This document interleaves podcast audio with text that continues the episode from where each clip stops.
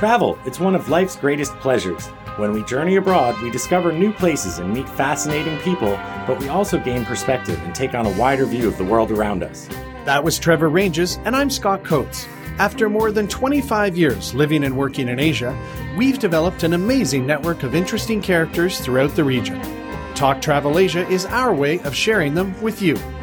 Plug in and get connected to hot tips, interesting perspectives, and expert travel advice as we cultivate travel insight through intelligent conversation. What began as a brainstorming exercise for new topics turned into a trip down memory lane. One of the greatest gifts of travel is the stories we carry with us for a lifetime. Just as we've recorded not one, nor two or three, but four episodes of tantalizing travel tales, we bring you something similar. Scott and Trevor's best, worst, scariest, and strangest travel experiences. Wow, that's a mouthful. And all of these take place in Asia, of course, which is where we are both located. I'm Trevor Ranges in Phnom Penh, Cambodia. And with me is my co-host Scott in Bangkok, I presume. Hi, Trevor. Yeah, I am in Bangkok. And I was just thinking, isn't it going to be amazing when we're recording some of these and we're not in Bangkok and or Cambodia? It's bound to happen. It used to happen more before, but I'd say 90% of the episodes the last 20 months have all been in these places. But I'm here, I'm doing well, and excited to be recording this episode. Some of my favorites, I'd say the last year, have been these ones where we thought we didn't have a topic and we get chatting, and then all of a sudden, wow, we have a very full plan. Yeah, well, you know, the way I look at it is I figure you're always a pretty good guest for me to talk with. And I'm always excited to hear your travel tales. I think it's, you know, I mentioned it in the intro, but it just goes to show how much we both experienced and how these stories that you carry with you from all of these destinations you've gone to, you can still share with me, and I haven't heard them all yet, apparently. Yeah, likewise. I am always amazed when you share travel bits that, yeah, I thought I knew them all, but it's far from it. And as you think about these and we create these outlines, it's fun too, because you get to relive those trips and you think about those things that happened along the way. So it's fun for me to help shape these outlines. And I guess fundamentally, that's one of the really great things about travel is that you end up with those memories. The souvenirs sooner or later get left behind, sold, thrown out, and whatnot, and the photos are great, but then, well, I guess they faded in the old days of paper photos, not so much now, but you always have those memories, yeah? Yeah, although we will be talking about some souvenirs that we've picked up along the way, as well as memorable trips and scary situations that we found ourselves in over the years. So I think it's going to be a good one. So Trevor, before we get into the meat of it, how can people who like this show help keep it going? Well, they can become a patron on Patreon, and our patrons get special patron-only episodes and videos that you and I shoot or record and release every week in between our regularly released episodes. So for as little as $1 a month, you can enjoy this bonus content that we really enjoy putting together. So we really appreciate all the support of our patrons, including Lisa Kay. Thank you for your support. Yeah, and give us a good rating too. If you're enjoying this on whatever platform, please click some stars, give us a nice little rating. So Trevor, we have a whole bunch of kind of random topics that we just threw in no particular order. Where should we start with this thing? Yeah, you know, like when we did the outline and then we sort of cut it and pasted, like, because I mentioned it was something of a brainstorm. The first one is the most memorable trip. And I was like, oh, that's a lot of pressure for the first question. And I saw that you actually have a definitive best trip. So why don't you share yours first, and then I'll philosophize on what that means to me. Yeah, and you know, I guess it still isn't the best trip. I don't think I can pick one great trip. But, you know, my dad and I did a trip back in 2013 in August, and we met in Moscow and spent some time there. And then we did the Trans-Siberian across Russia into Mongolia, a week there, a little bit of time in Beijing, and then high-speed rail down to Shenzhen, and then a train across the border to Hong Kong. And just that is epic. And no matter how many years later, every time I look at a map and I look at the ground we covered, it still blows me away, and I can't believe we did it. And to do it with my dad, that was kind of one of his dream trips That was right up there. But then, you know, another close second was in, what was that? That was September 2019. He and I went through Georgia, Armenia, and Azerbaijan, which is technically Asia. It's it might be Europe. It's debatable. But that was a really nice experience. I didn't have a lot of idea about that region, and Georgia was great. Armenia was a really great surprise.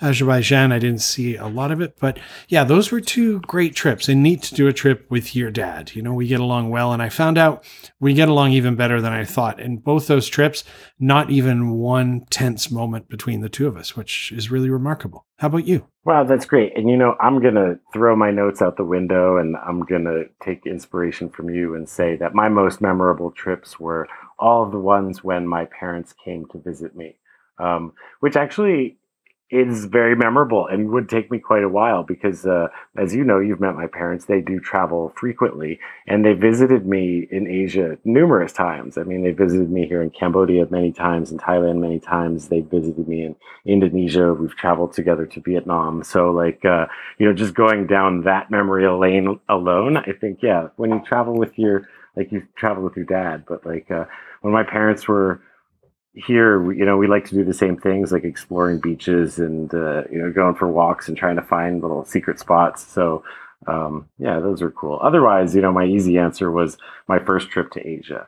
But that's covered in a bunch of different questions below. And just like a summary of that, this is the first time I came to Asia when I was 25. And I spent about a month in Bali, a month in Thailand, a few weeks in Sumatra, a few weeks in Malaysia, and then via Singapore to my hitchhiking adventure in Australia.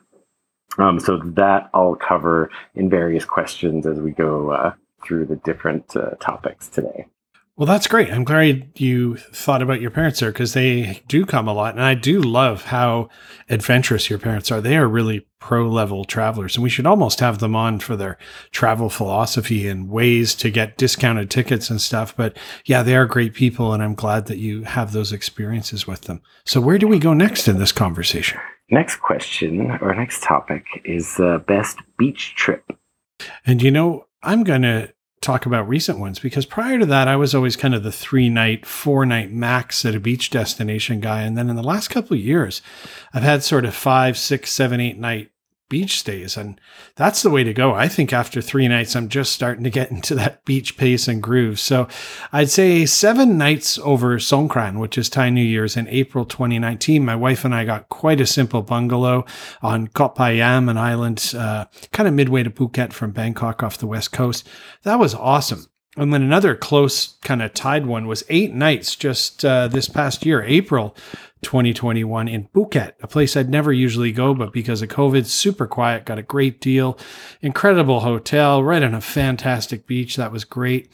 And then another tie in there was Kampot and Koh Rong in southwestern Cambodia with my parents and my wife in December 2019 for 5 nights at a hotel that you recommended. And that was really fantastic. So like, those are all from the last couple of years. And wow, I'm really into the long beach trips now, something I never would have done 5 to 10 years ago.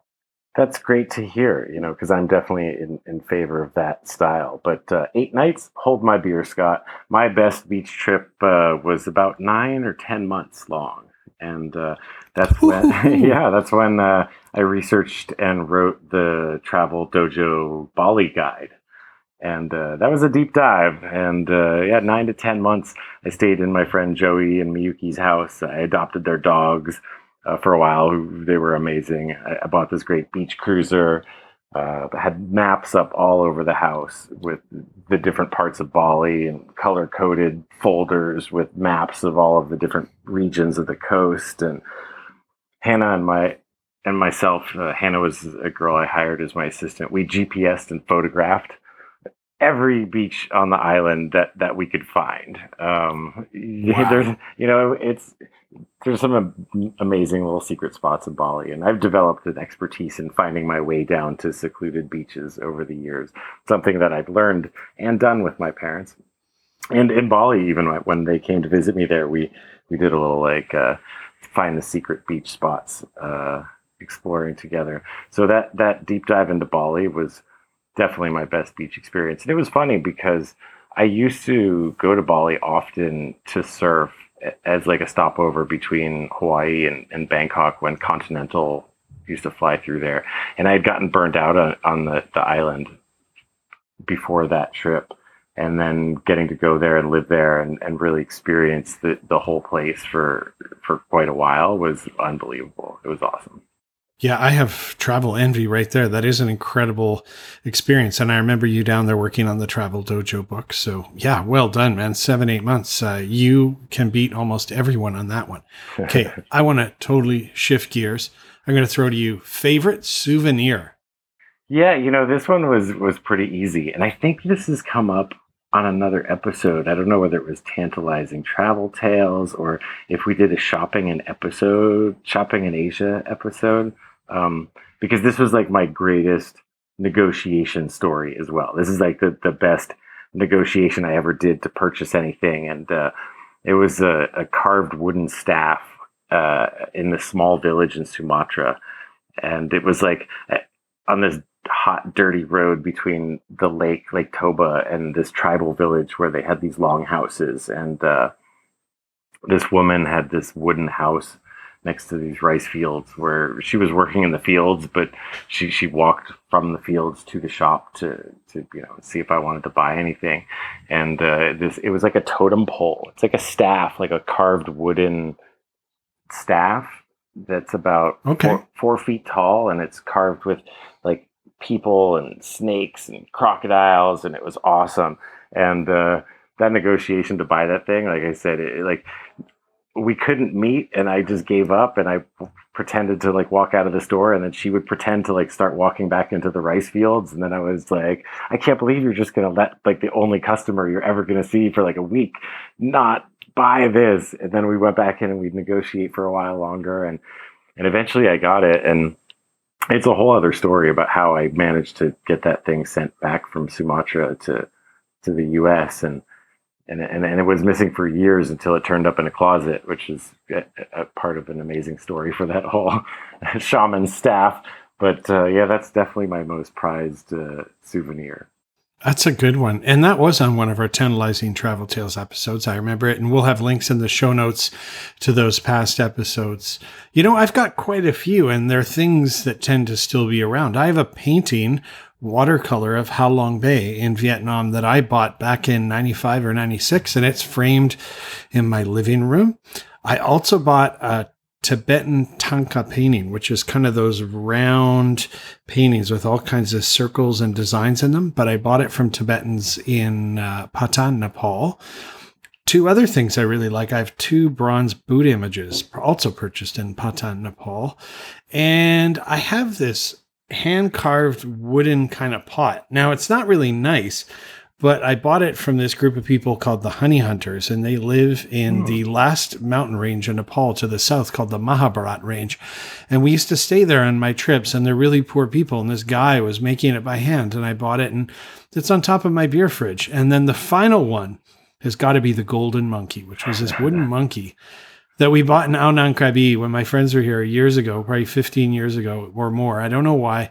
Painted it gold and made a James Bond type film. And we talk about that on another Tantalizing Travel Tales. I left it on a trekking path at a little tea house in Nepal, and a year and a half later came back and it was there on a shelf. So there's another reason to go back and listen to that. Those are all things that I still have in this house. And, you know, most souvenirs you buy are kind of junk, and you get home and you put on the crazy pants you bought or something and you go, ooh, why did I buy these? But those are all good ones. Yeah, you know, that's funny though, because like, you know, here in Cambodia, like I have a, you know, a small collection of souvenirs. Like I like to get something meaningful from a destination to remind me of that place or these people I met, if you could get it from someone who you bought it from. But the funny thing about that staff, again, is because it's so large and awkward to travel with. It's been in Hawaii all these years, and I do go to visit it sometimes. Like when I'm home, I'll go into storage just to go and check that out. So like it's it's funny how that one's left a mark. And I realized there is one other one that I started doing when I did the Trans-Siberian with my dad, and that's fridge magnet. Because now I don't really buy very much. So I'd just be like, when we were in Armenia, I bought like an Armenia fridge magnet. And so I'll just feel as long as I buy a fridge magnet, I'm okay. So I get those two along the way. Well, let's totally shift gears, Trevor. How about one of your top wildlife moments? Yeah, so I mentioned that a lot of these stories would be from my first trip to Asia, and this one is also from Sumatra, although this was a couple of weeks before I bought that staff on the Lake Toba. I went to see the orangutan rehabilitation center at Bukit Lawang, and that entire trek I did that day. I think that's in one of our animal tales, or it's our monkey tales episode. It is. So there's going to have to be links to other episodes if you want to hear the full accounting of these stories. But we went through the forest where the orangutans had been released into the wild again. And, we were on this small trail through like kind of a bamboo forest, and we were surrounded by orangutans. There were like a dozen of them in the trees around us. And like some of them had babies, and they were like the cutest thing you've ever seen. And just a magical moment to like go to a place where they're doing such amazing things, and to have the experience to be close to those animals in their natural environment and without like disturbing them, I guess. That sounds bloody incredible. I did see orangutans at sort of a semi-wild center outside of Kuching on Borneo, Malaysia, but they kind of come down to get food. That was neat, but what you're sharing there sounds incredible.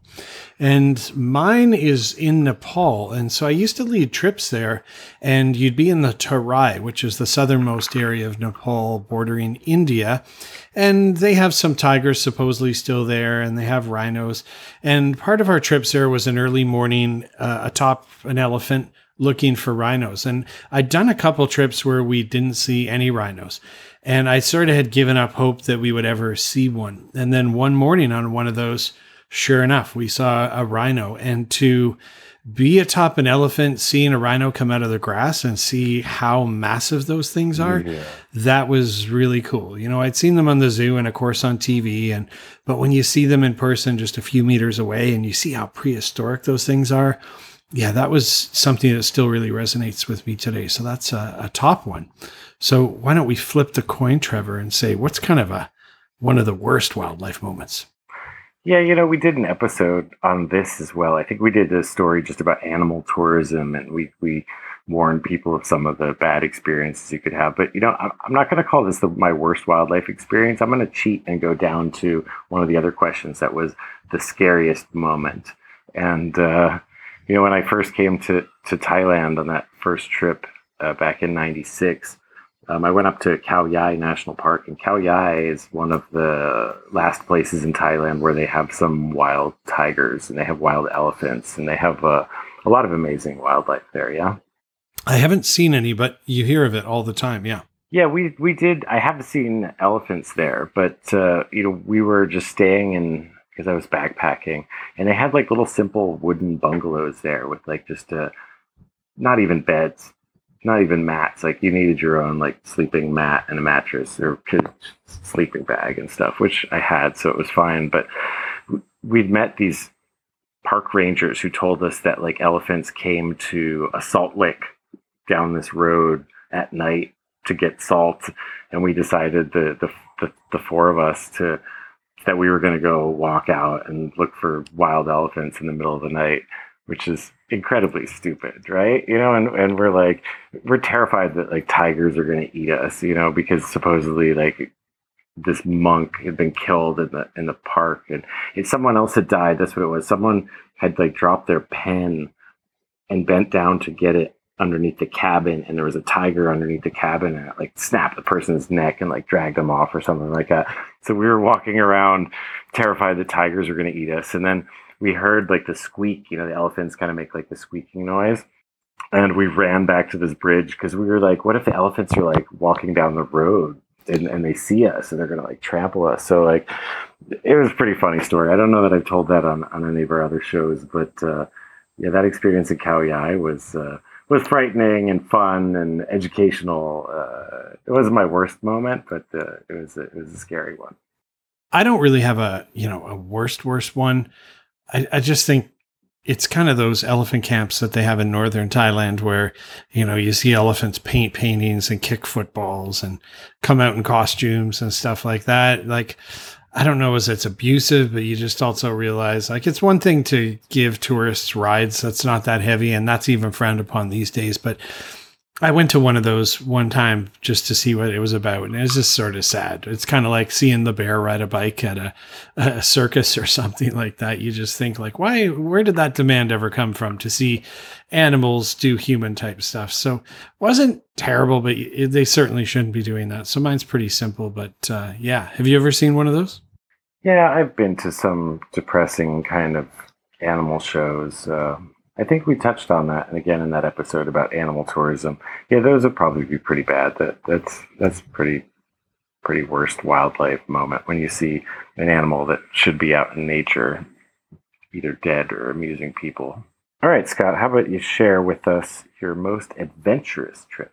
I've had quite a few, but one that sticks out is I was in Nepal in 2006 or 2007 because I was leading a trip, and our partner there, a guy named Mads, who's been on a few episodes talking about Nepal, he said, hey, we should ride our mountain bikes to the Pokhara airport, fly up to Annapurna on the north end of the Annapurna range to Jomsom, and then ride our mountain bikes east, kind of climbing up to a place called Muktinat and go to Kagbeni and then ride down the west side of the Annapurna range. And so we did that. We each just had like a day pack on our back, put the bikes on this little prop plane, flew there. And I think we spent 3 days riding.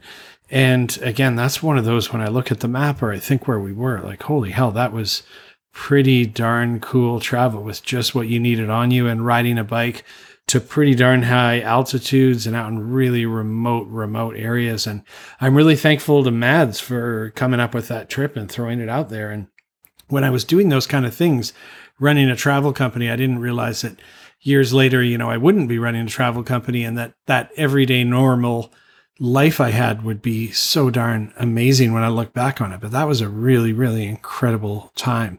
And then just one other that was on the bike was also cycling from Lhasa, Tibet to Mount Everest Base Camp in Tibet and then onwards to Kathmandu, Nepal. And I think that was in 2006 with 3 friends. And that was epic. And still to this day, when I see pictures of us there, I'm like, oh my God, I can't believe I was there. That was epic in every respect. So those are 2, and they just happen to be on bikes. How about you, Trevor?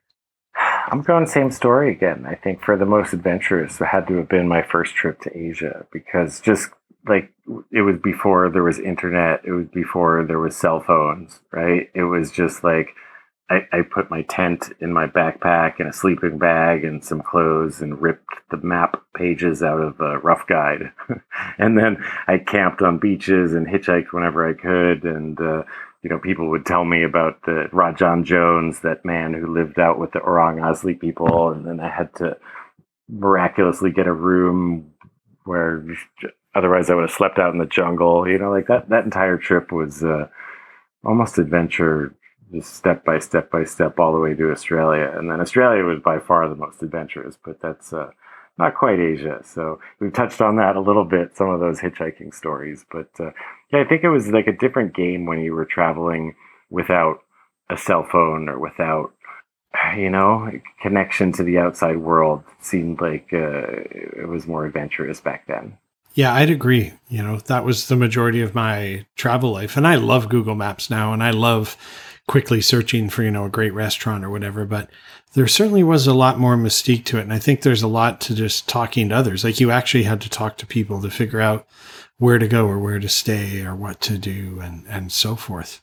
And I'm thinking about physically demanding trips. For some reason that came up, and, you know, one of them would be that bike trip through Tibet to Mount Everest that I talked about. But another one that shouldn't be as strenuous as it was, although it makes sense, is my friend Greg W. from Calgary, Canada, met me, and we went up to Chiang Rai province in northern Thailand. And we had about, 5 or 6 days of biking and hiking teed up. And every day was pretty darn strenuous, but about 3-4 days in, and I think I also talked about this on another episode, we started to feel awful at the end of one day. Like both of us were really, really feeling nauseous and rough. And we clued in as we were having a lime soda that it tasted incredible because it was salt on the rim. And then we ate a bunch of salt and we realized we'd become sodium deficient from sweating so much over multiple days.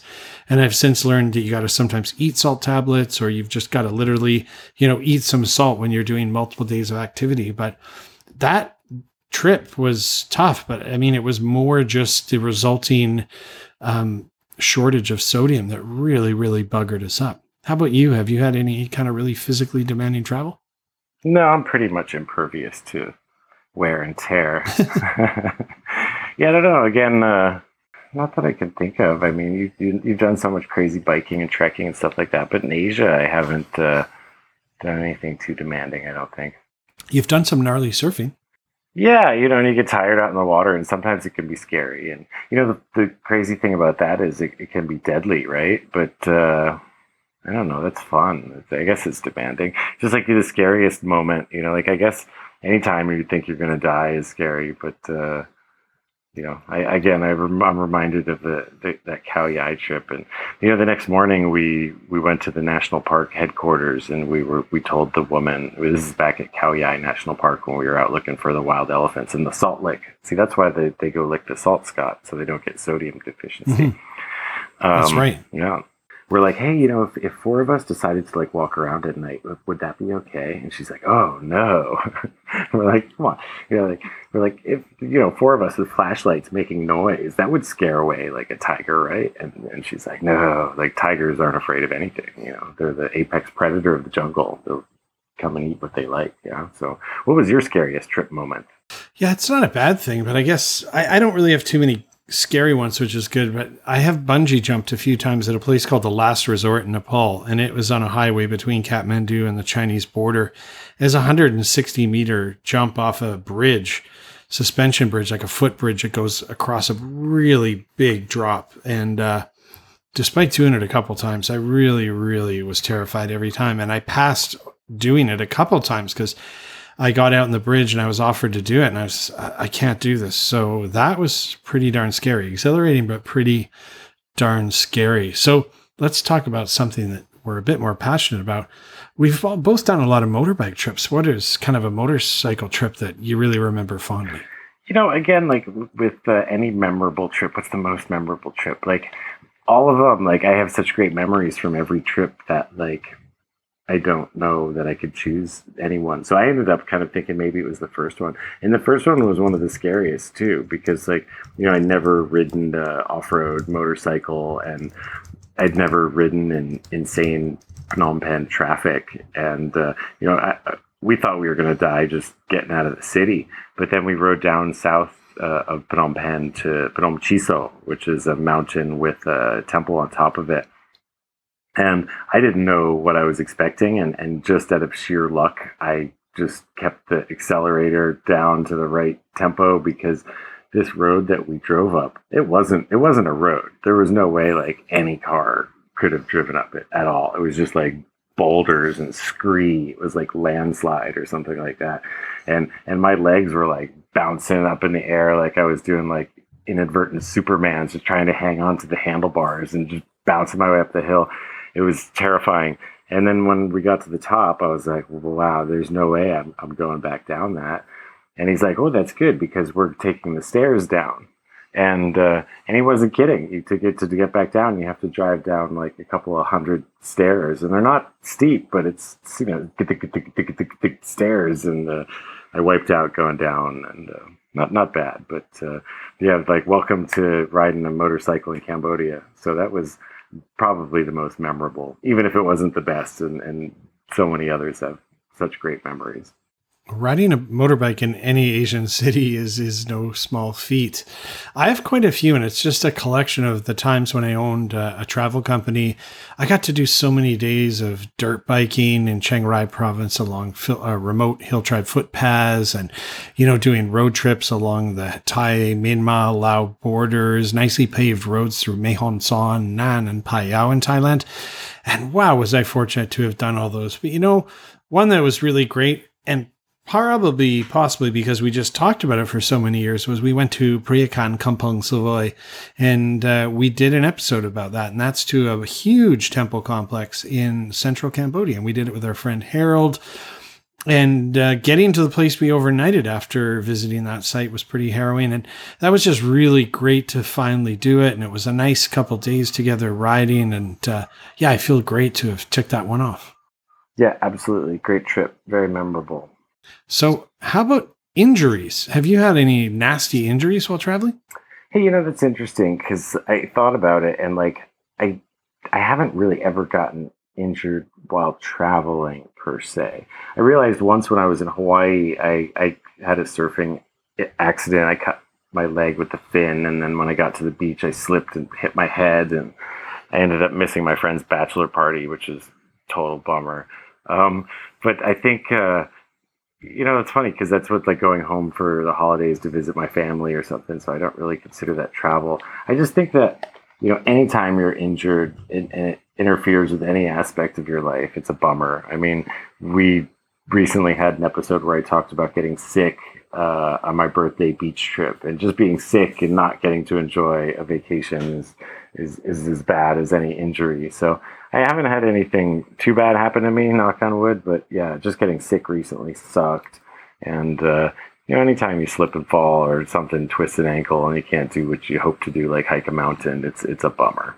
Yeah, I'm like you. You know, I've been really lucky. 22 years in Southeast Asia, no dengue, no malaria. I'm going to knock on wood, literally. But I can think a couple of years ago, actually just in 2000, I was up in Chiang Rai, and I was really lucky. I was getting off a small little motorbike, like just like what Westerners would consider a scooter. Sure. As I was parking it, I sliced my shin open on the scooter next to me. The foot peg was metal and ragged, and it like I probably should have had stitches, and it was really bad. But kind of like you getting sick, I think back to 2000, and I've talked about this on maybe Travel Tales as well. I was taking a bus after being on Koh Phangan and Koh Samui back to KL, and I had horrible food poisoning. I threw up on myself on the bus, and I was down for the count for a couple of days. And in hindsight, I probably should have gone to a hospital, but that really took me out. And I was covered in vomit for hours. And yeah, that was a really nasty one. If a monkey bites you, go to the hospital. Yeah, you know, and then you had to even hear just as a separate category, sunburn. You know, like getting sunburned is almost an injury that can ruin your holiday as well. Yeah, I've had sunstroke a couple times, but thinking back, it was probably my third or fourth month in Thailand, and I've never had anything like this since because I probably wisened up. But I ended up with this sunburn across my forehead, and literally 4 or 5 inches width of my forehead and an inch high, I had a huge water blister. Like there was a massive pocket of water on my forehead. It was awful, and it killed, and it just looked terrible. And to realize that you'd burnt your face, the upper bit of your face so badly, that was really, really nasty. Yeah, you know, going back to my 8-9 months I spent in Bali, I kept a pretty tight budget on that trip, accounting for all my expenses. And I remember it was either $1 or $2 a day that I spent on sunblock. It might have been $2, but yeah, I've always, you got to put sunblock on, you got to wear a hat, you got to cover up, man. Like getting sunburned is not as bad as food poisoning, but it's pretty bad way to enjoy a holiday. You know, like, I don't know, this kind of goes with the same theme, the injuries and sunburns and whatnot. How about the most dangerous moment? It could be adventurous or accidental or just scariest. What do you think? About half of the things we've talked about on this episode are from past ones. Then this is a Travel Tales episode, but definitely one of the only times I've ever felt like physically I was really potentially in harm's way as I was researching an update for a guide map in Mumbai, India. And it had rained really hard, and I wanted a taxi back to my place with air conditioning because I get car sick if you get that muggy, hot feeling. And this taxi said he had it, got in, didn't. I had to very quickly tell him, like, I'm sorry, please stop. He couldn't really speak English, got out, gave him some money, got another taxi, and he sort of then started following the taxi I was in, and he came around us and slid in front of the car, making it stop, forced me to get out of the car, and stood there staring at me, and I really thought he was going to pull a knife or something. Like, I think he might have had a knife, and the way he was looking at me, and I kept trying to talk him down, people walking by didn't help, and I think I was very, very close to getting stabbed or assaulted that night. That was really one of the only times. That was a pretty dangerous moment. How about you, Trevor? Yeah, okay. Well, this is a new one then, but it's back on Bali. You know, I spend a lot of time in the ocean and in the water, and I'm so respectful, and I know how dangerous the ocean can be. But sometimes it catches you off guard. And like my most dangerous moment was because I was with someone who was much more inexperienced than I was. So I was dating this girl, and she came to Bali, and we went up to like the Ahmed coast. And the Ahmed, that channel, that water that comes through that channel the current is so strong. And it's great for like kind of drift dives. Like if you want to snorkel, you can just like swim out 100 meters into this bay and then just drift dive straight across the bay and then just come back in. You know, it's really nice. But this one time we were at this place and, you know, we got caught in this rip, and it was going to take us out of the bay around this point, and that would have been perhaps the end. You know, it was a little frightening. And I was like, hey, look, I'm like, we need to kick this boogie board that you're on over to like those rocks right there. And so she started kicking, and I'm like, no, like you need to start kicking. Like, if you don't, we're going to die. You know, like I had to, you know, like it wasn't quite that bad, but I was like, if she doesn't help me, then we could be in trouble, you know? So like, it's one thing to be alone and be in a dangerous situation, but it's another to be with someone who doesn't know what to do, and you need to be able to take care of them or watch out for them, or you have to be wary of them too, you know? So I have a lot of respect for water safety, lifeguards, people like that. You know, it's the ocean is a dangerous place sometimes. Yeah, you're a real waterman, and I've spent a decent amount of time in the water, but yeah, that is one you have to have respect for the water. And I almost think an unhealthy respect in the sense that like realize you don't know what could happen. And yeah, those are interesting ones. So the next one we have here is tastiest meal. And we've also talked about this in like favorite meals of Asia or something. Again, look at those show notes. There's so much great stuff to go back and listen to here, but I have a whole bunch that come to mind. A place called Pak Putra in Malacca, Malaysia. Pakistani restaurant. I've eaten there twice and absolutely bloody incredible, eating at little sidewalk tables. Also the smoked duck and Chinese food at Sek Yuan in Kuala Lumpur. Momos, those are dumplings at Jazz Upstairs in Kathmandu on Lazampat. And if you get a really great gapao mu in Thailand, that's minced pork, or you could be chicken or seafood, but I like pork with basil and chili with a soft egg in Thailand. Those would be some of my absolute tastiest meals. How about you, Trevor? Yeah, what are my top 10 favorite gapao meals that I've had in my life? That's an episode. Yeah, for tastiest meal, I'm like, anytime I was in Thailand, you know, the Sukhothai noodles at Sukhothai airport that were like 10 baht or something like that. Amazing. There was a restaurant I found randomly in Kota Kinabalu on Malaysian Borneo that blew me away. Like the Malaysian Borneo food was so good, and I went and ate there the next night as well. When we were doing that orangutan hike in Sumatra, there wasn't actually an accident. This is on one of the travel tales about that girl who punctured her arm on that sapling. We had the best coffee I've ever had in my life that night when we were camping in the forest in Sumatra. I think just like there's so much good food over here, you know, there's no tastiest meal. I like that you actually have a list. And, you know, I used to keep a list of like my 10 meals I would eat every time I travel back to Bangkok. So like as soon as I get to Bangkok, I knew like this is what I'm having for lunch, day 1, day 2, day 3, day 4. This is what I'm having for dinner, day. The days were interchangeable, but I knew what I was going to have for lunch 5 days. I knew what I was going to have for dinner 5 days, because like there's food in Bangkok that could fill weeks of meals for me and make me ecstatic. All right, flip side. What's the worst thing? Worst meal or worst things you've eaten? I'm not a very adventurous eater. Most of it's in my head, and I just thought of one when you threw to me.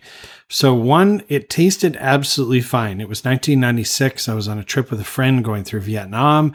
We were in Hoi An. We met up with two other travelers. The four of us went to, quote unquote, a seafood feast meal, and it was multi-course. I remember one was stingray, there was some prawns, and then this tiny little shark comes out. We ate it, and it tasted just fine. Until he went to clear the plate, and he kind of said, oh, this is shark, you know, from Mummy's Tummy. And we realized that we had eaten an unborn shark, a shark's fetus, which although it tasted fine, then really threw all of us and just grossed us all out that we'd eaten unborn shark. But then one that looked terrible, and I can't even remember what it tasted like, and it's probably all in my head. But I was in Siem Reap, Cambodia, with some guys that I did business with, some guides, and we went for dinner and they ordered monitor lizard, and it was just little pieces, but it was very curly and rubbery looking with like spots on it. And I did try a piece and I just mentally couldn't get past it. And it really kind of scarred me for life. What is on your low ranking list, Trevor?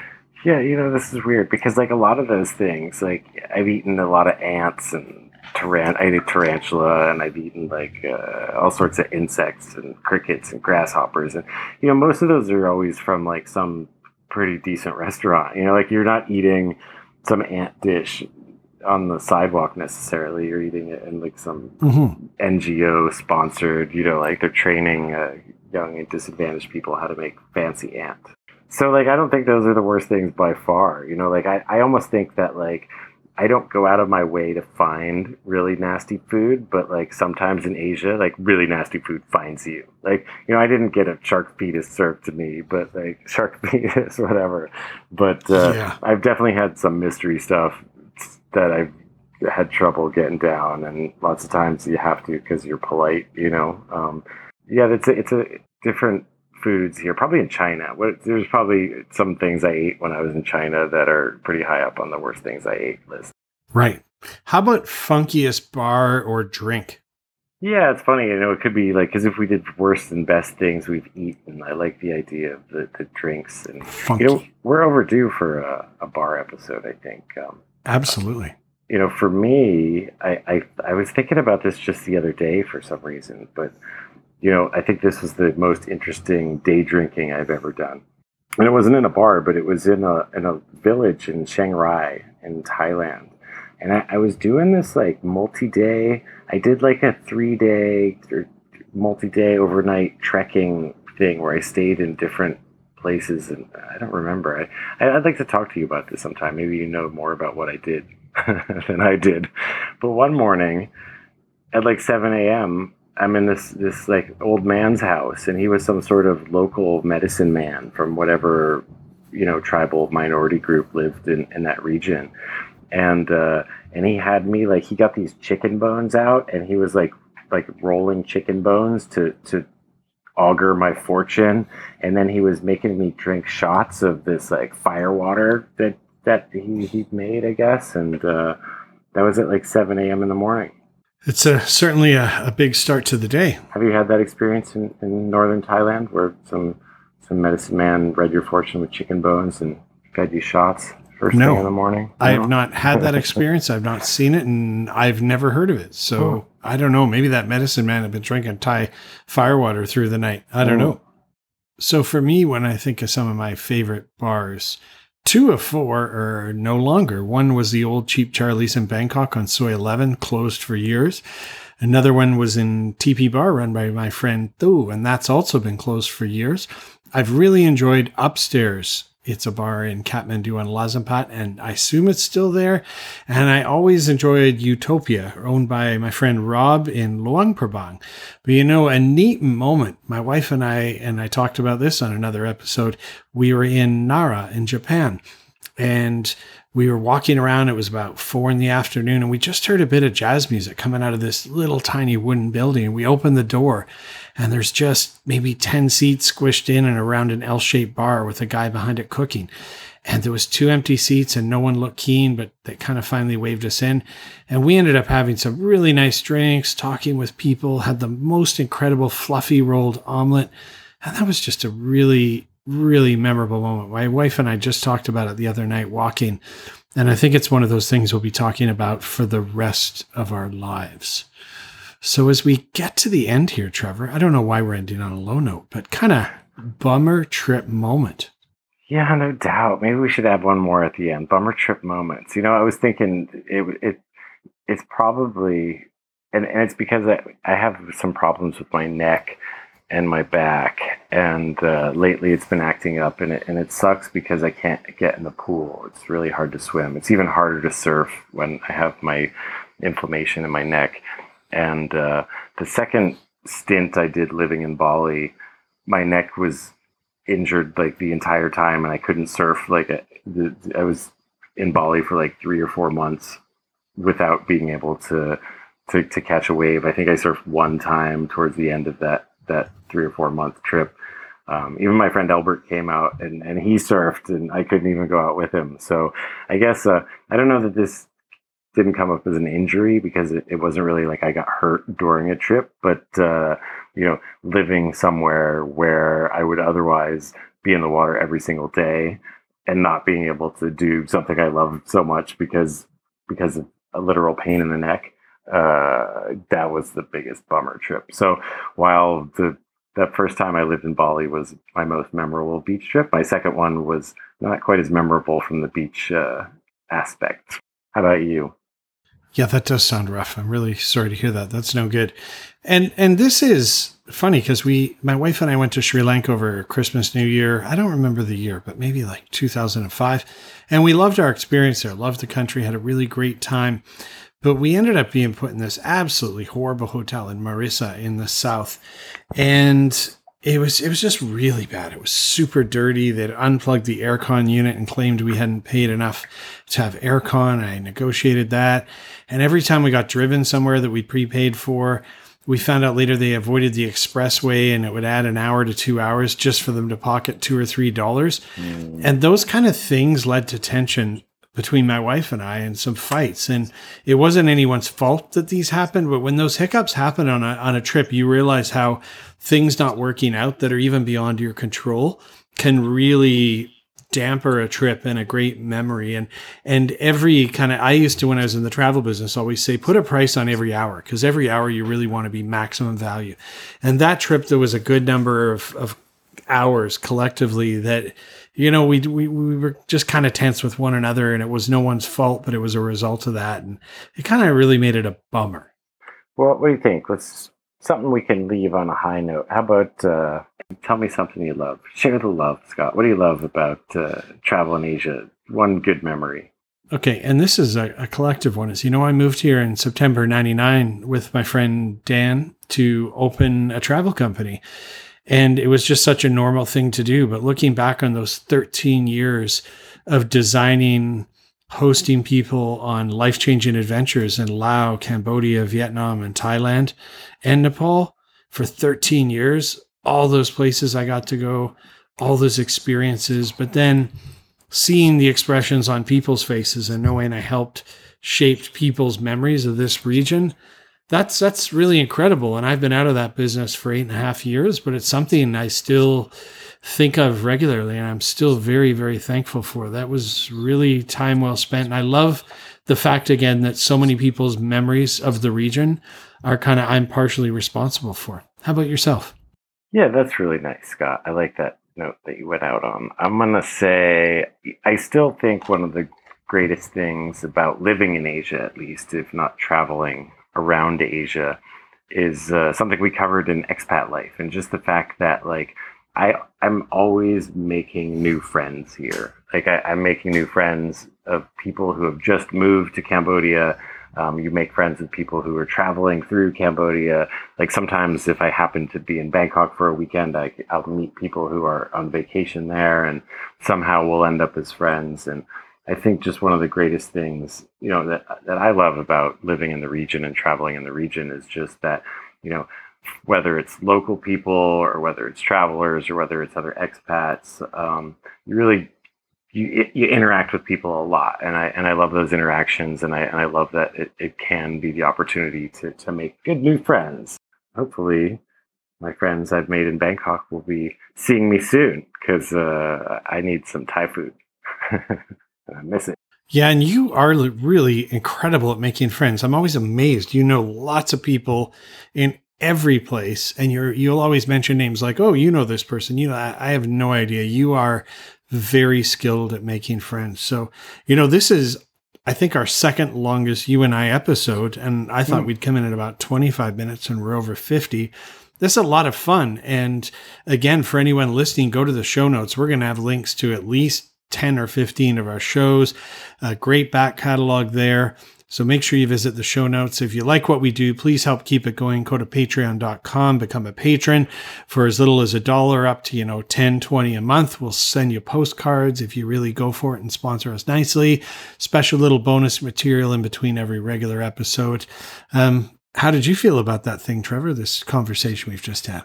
Yeah, it's funny. It did. I guess it went long, but I felt like, some of these stories could be 30 minutes each easily, So I guess a lot of them were just sort of teaser tales for people to go to the show notes, talktravelasia.com, check out the links to monkey tales, to animal tales, to tantalizing travel tales, to our favorite meals in Asia. We've had some pretty fun times sharing our stories with each other and having guests on to share theirs. So if you're a new listener, thanks for listening. If you are a patron, thanks for donating. If you're a regular listener, we'll be back in 2 weeks with another episode. Scott, you want to take us out? I think you about said it all. Thanks for listening, everybody. Keep dreaming of travel. Vaccines seem to be working. The world is slowly opening up. Let's all get traveling soon. It is time to literally start planning. See you in 2 weeks. Thanks for joining us on Talk Travel Asia. We look forward to sharing with you again soon. Hey, Scott, do you remember the time we walked on top of the wall at Angkor Thom in Cambodia?